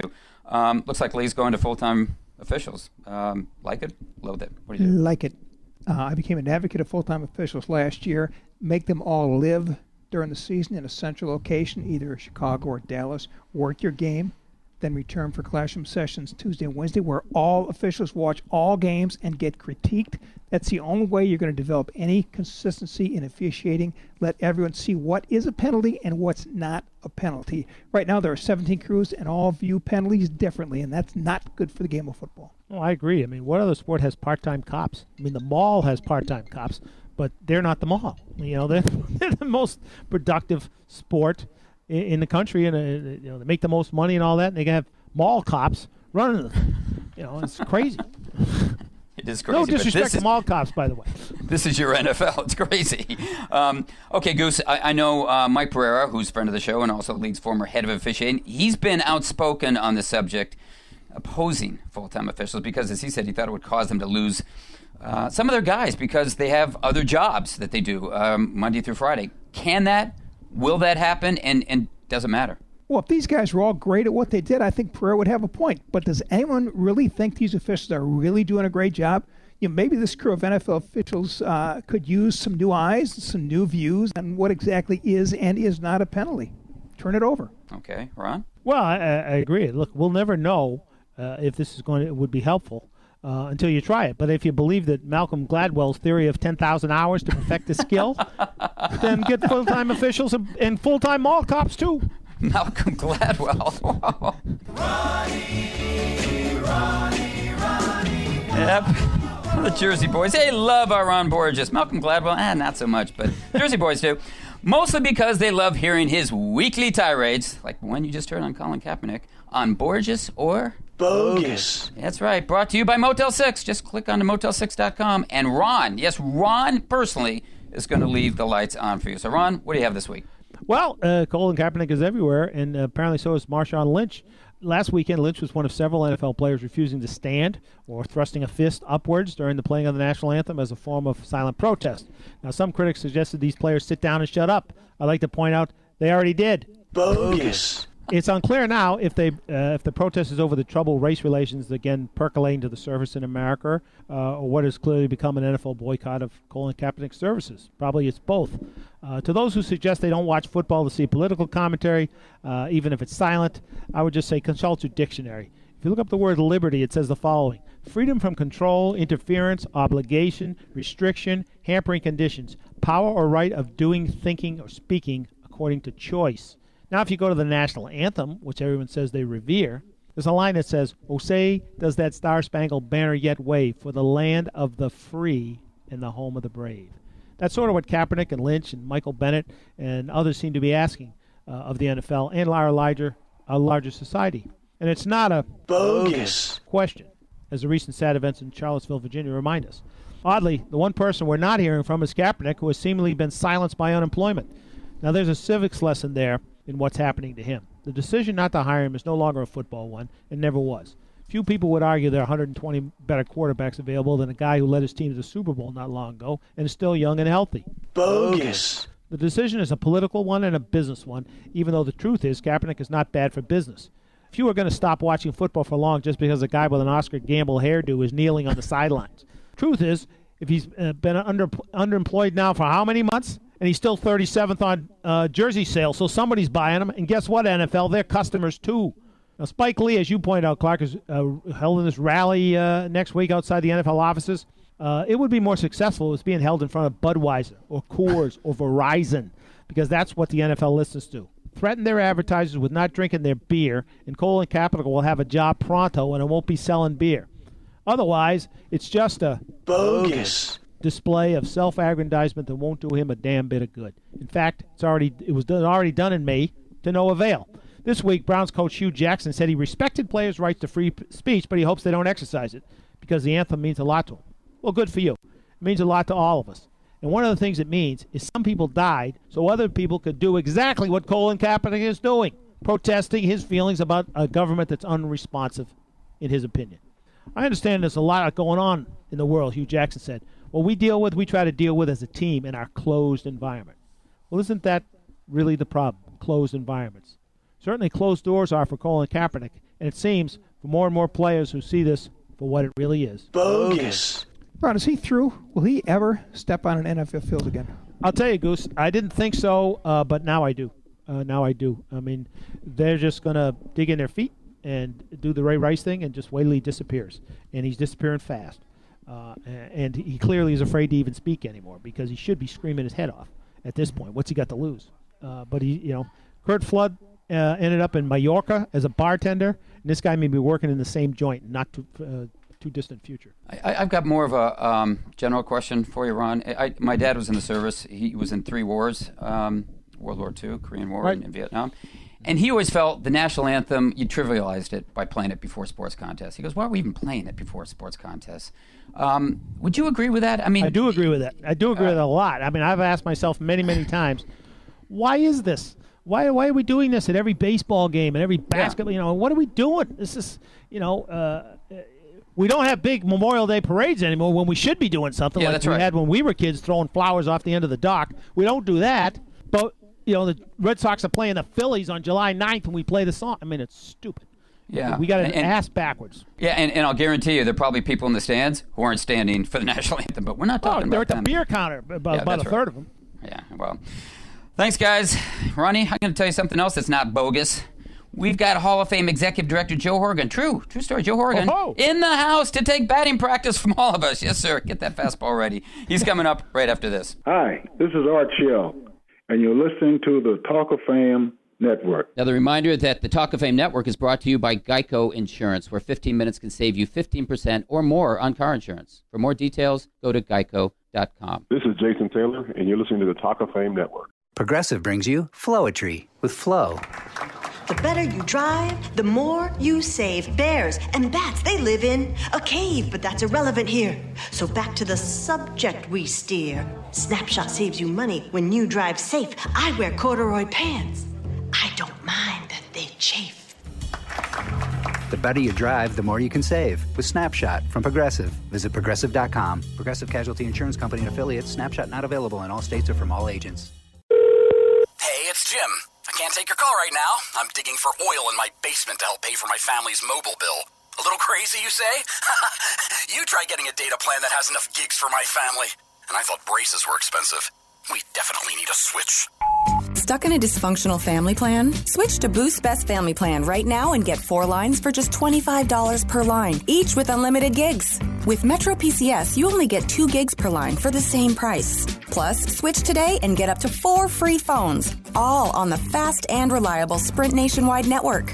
Boost makes it easy to switch, switching makes it easy to save. Offer ends 9 10 17. Requires one line to port in. Lines include unlimited data, talk, and text. Video streams optimized at up to 480p plus resolution. Music up to 500 kilobits per second and cloud gaming up to 2 megabits per second. Data deprioritization applies during congestion. Comparison based on Metro PCS's 2 gigabyte promo plan as of 425.17. For additional details, visit their website. Free phones while supplies last. Requires port in and activation on $100 plan. Coverage and offers not available everywhere. Restrictions apply.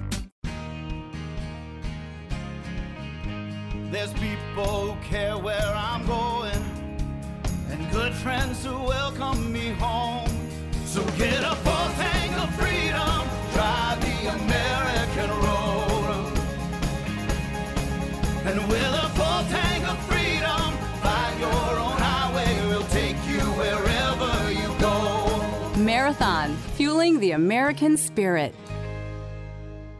A good night's sleep starts with the right pillow. That's where My Pillow comes in and now for a limited time, just go to mypillow.com, click the radio listener special tab and use promo code SKY to get two premium king or queen pillows and two additional go anywhere travel pillows all for 50% off and free shipping. That's mypillow.com, promo code SKY or call 1-800-635-1825. 1-800-635-1825. Hi, Tom Bodett, trying to align my chakras around this hot yoga thing. Yep, they finally found a way to make working out even more uncomfortable. Well, at least with Motel 6, you've got one less thing to sweat. They've got clean, comfortable, and now completely updated rooms at a great low price. So the only thing you're stretching is your dollar. Sounds like my kind of place to namaste. I'm Tom Bodett, and we'll leave the light and the AC on for you. Book online at motel6.com. This is the Talk of Fame Network on SB Nation Radio. Here are your Hall of Fame voters Ron Borges, Rick Gosselin, and Clark Judge. What we're dealing with here is a complete lack of respect for the law. So we respect, we respect Geico. The Talk of Fame Network is brought to you by Geico, where just 15 minutes can save you 15% or more on car insurance. More details, go to geico.com. And you probably should have gone 15 minutes ago. Well, as promised, Joe Horrigan is with us. Joe's the executive director of the Pro Football Hall of Fame in Canton.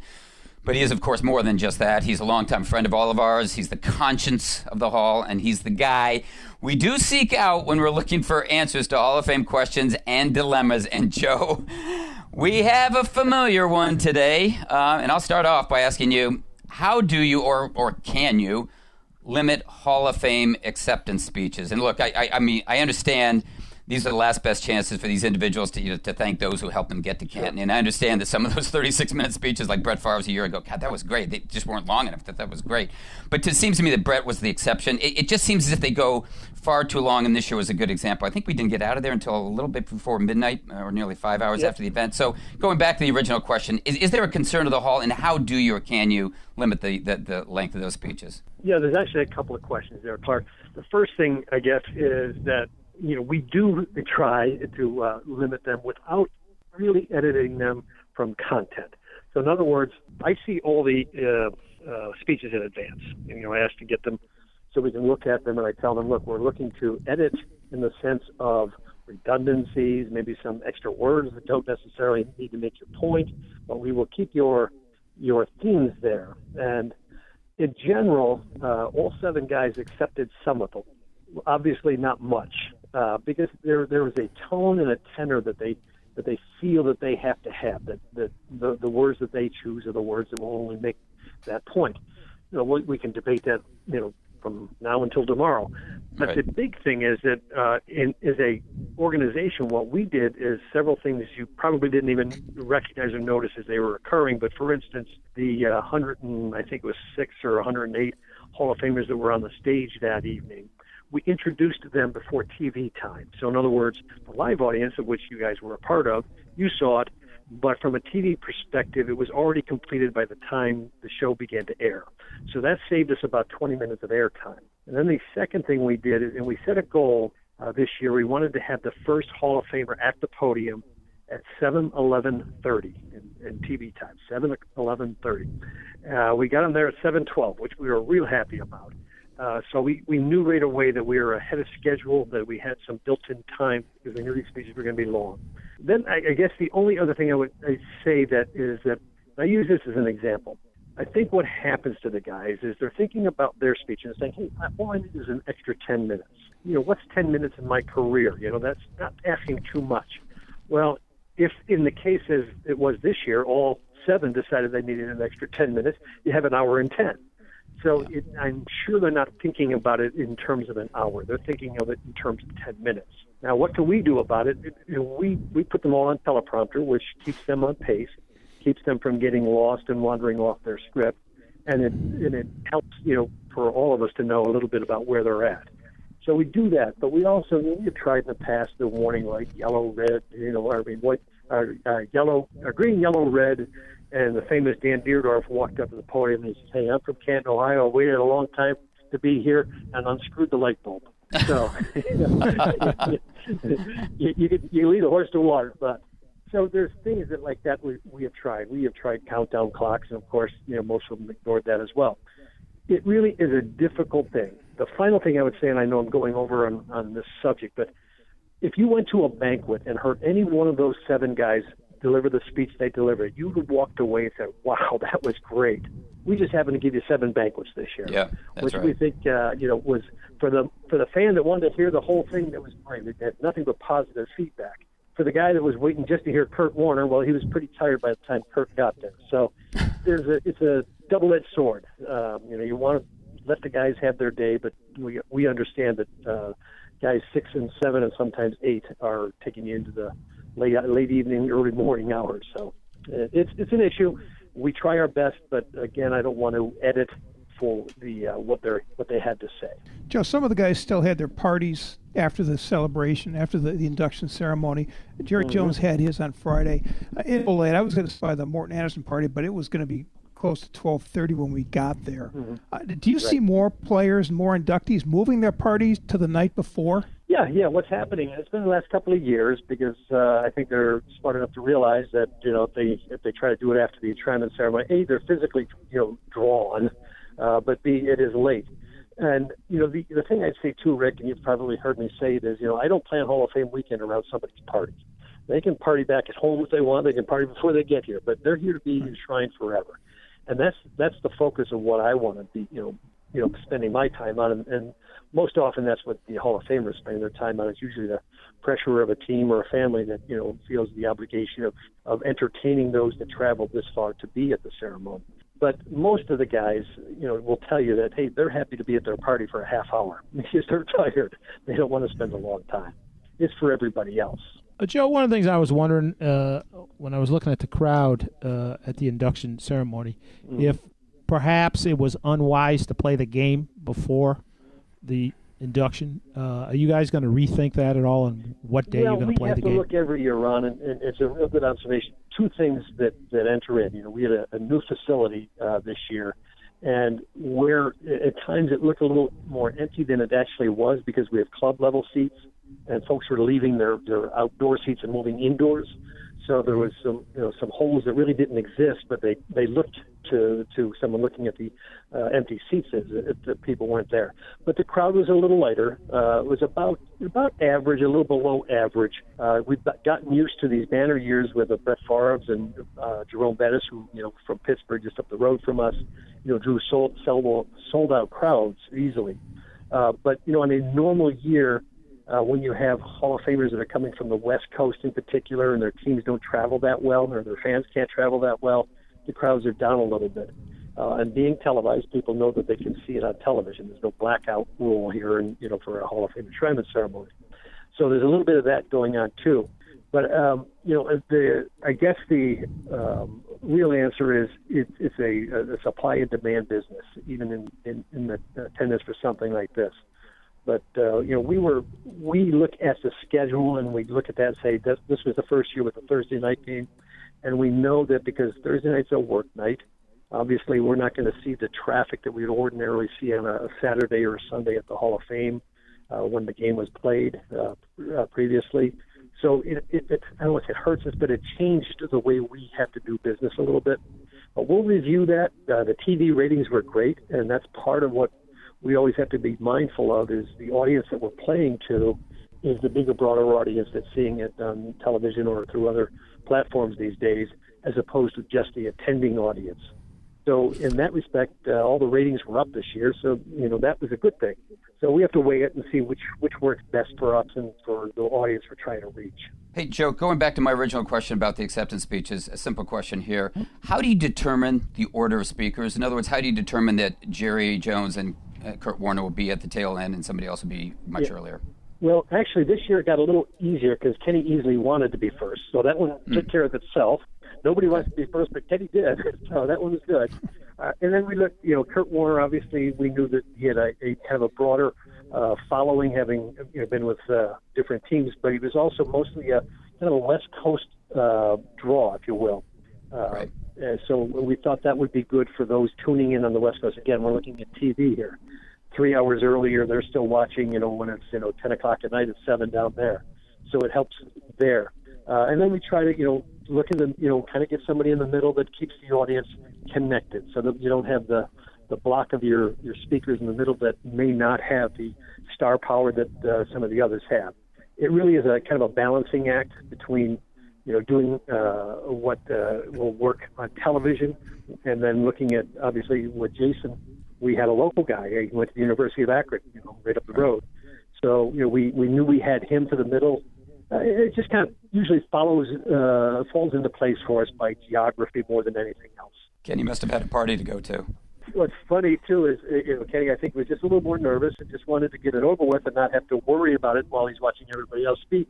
But he gets up there and is the first guy up. Doggone it, if it if it's not his uh, during his speech, the the teleprompter failed.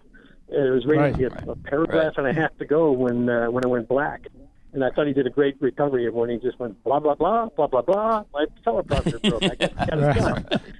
And, the, the sad part of that was his, his parting line was, "Stick a fork in me, I'm done." And that was so never got to deliver that line, which I think, particularly with the length of speeches that night, would have been a good uh, finishing line. Hey, Joe, I thought the Hall has done a fabulous job renovating the stadium, in effect, making it a, a new stadium. It's almost too good a facility for just one game a year. What are the chances of Canton one day getting a regular season game? Well, you know, that's a hope, Rick. Uh, and I'll, I'll say this: that you know, we have one NFL game, uh, our preseason game, but we're also trying to start a uh, Black College Football Hall of Fame Classic here.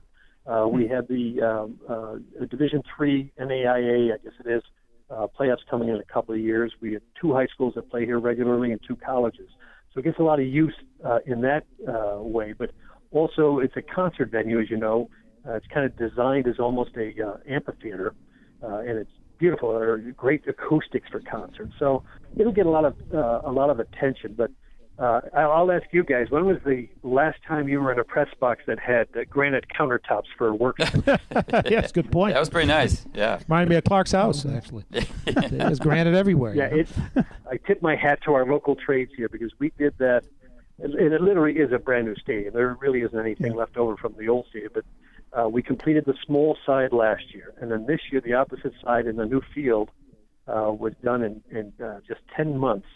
Uh, they worked three shifts a day, seven days a week to make sure that it was done on time for the game. And literally, I mean, we, we had but hours to spare, and, and they did a great, great job. We're real proud of them. Well, uh, Joe, as soon as you hear this, you'll know this is a, I don't want to say a pet peeve of, of Goose and mine, but certainly something we've brought up a bunch of times, which is uh, the Amnesty 100. When the 100th anniversary comes up, how seriously are are you considering some sort of one-time amnesty uh, to try Mm-hmm. and allow some of that rising tide of the Mhm. of the uh, Mhm. senior pool to go down a little bit? Yeah, we actually, you know, and, and we've had this conversation, you know, Ron and Rick and Clark. Uh, it, it's kind of one of my my uh, banner issues too, as, as you know. We literally have floated some conceptually the the idea to our board of trustees, who ultimately will make a decision like that. You know, there's a lot of challenges that we have, obviously, to go over, but I think that the 100th anniversary brings opportunity to so many different things. Rick, I, I'm sorry because I didn't get back and answer your question about a regular season game.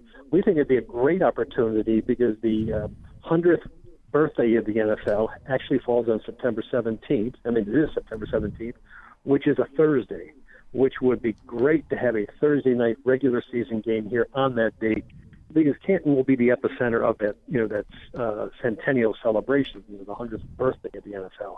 But I think there's so many other opportunities, not the least of which would be looking at some of the backlog of players and contributors that might get a, I don't, I hate to call it an amnesty because it sounds like it's uh, allowing for someone that uh, may not deserve to be in the Hall of Fame. I think there's so many that deserve to be in the Hall of Fame Right. that to make them continue to wait into the next century, you know, that's that's um, that's really a challenge for them, and, and I hate seeing it. You know, I know you guys do too.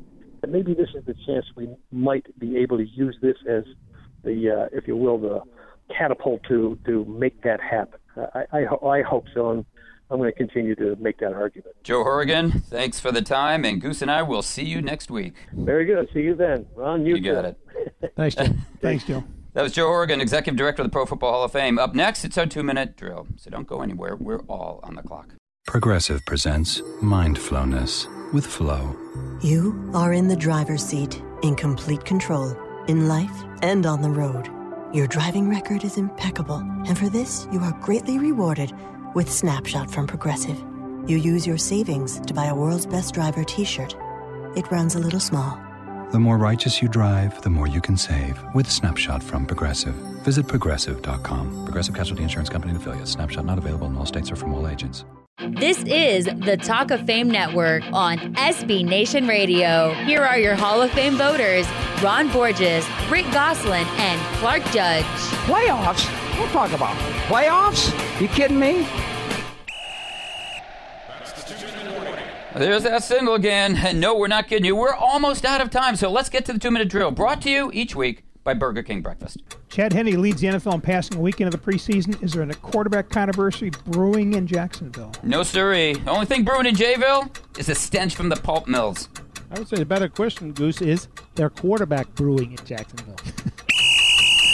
Tommy Lee Lewis of the Saints leads the NFL receptions a weekend of the preseason. What's the over under on the number of balls he'll catch this season? Did you say Tommy Lee or Jerry Lee? Anyway, six. How do you come to that? I'd say over one, but less than anybody will care about. What's the over under on the number of passes 40 year old Tom Brady throws this month? Six. I hear a trend.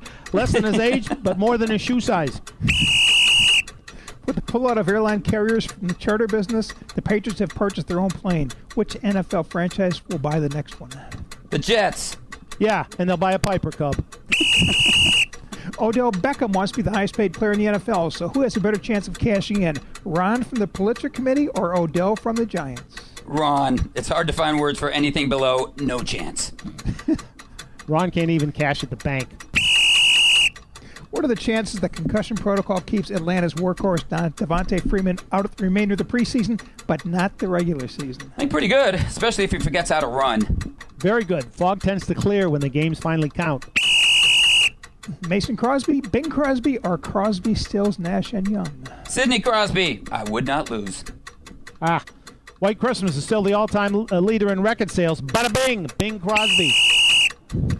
If Ezekiel Elliott sits the opening month of the season, the Cowboys would be without nine starters from their playoff lineup last January. Should they remain the favorite in the East? Yes, sirree. I spoke to Jerry Jones. Zeke has done nothing wrong.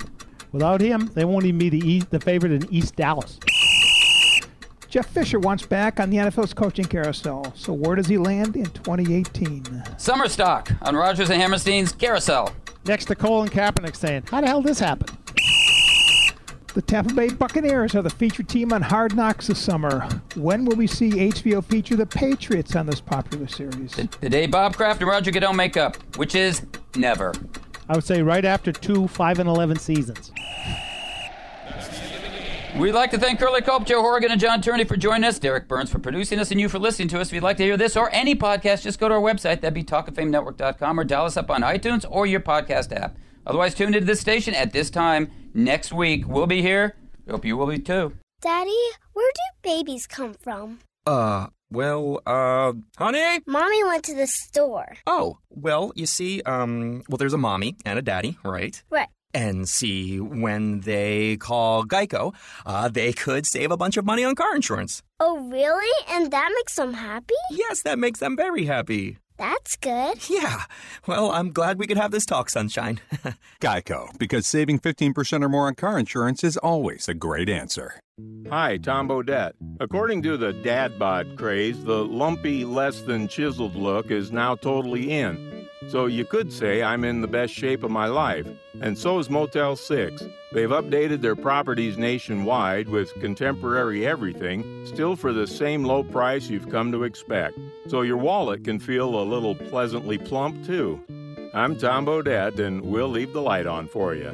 Book online at motel6.com. I can't take your call right now. I'm digging for oil in my basement to help pay for my family's mobile bill. A little crazy, you say? you try getting a data plan that has enough gigs for my family. And I thought braces were expensive. We definitely need a switch. Stuck in a dysfunctional family plan? Switch to Boost Best Family Plan right now and get four lines for just $25 per line, each with unlimited gigs. With Metro PCS, you only get two gigs per line for the same price. Plus, switch today and get up to four free phones, all on the fast and reliable Sprint nationwide network. Boost makes it easy to switch. Switching makes it easy to save. Offer ends 9 10 17. Requires one line to port in. Lines include unlimited data, talk, and text. Video streams optimized at up to 480p plus resolution. Music up to 500 kilobits per second and cloud gaming up to 2 megabits per second. Data deprioritization applies during congestion. Comparison based on Metro PCS's 2 gigabyte promo plan as of 42517. For additional details, visit their website. Free phones while supplies last. Requires port in and activation on $100 plan. Coverage and offers not available everywhere. Restrictions apply.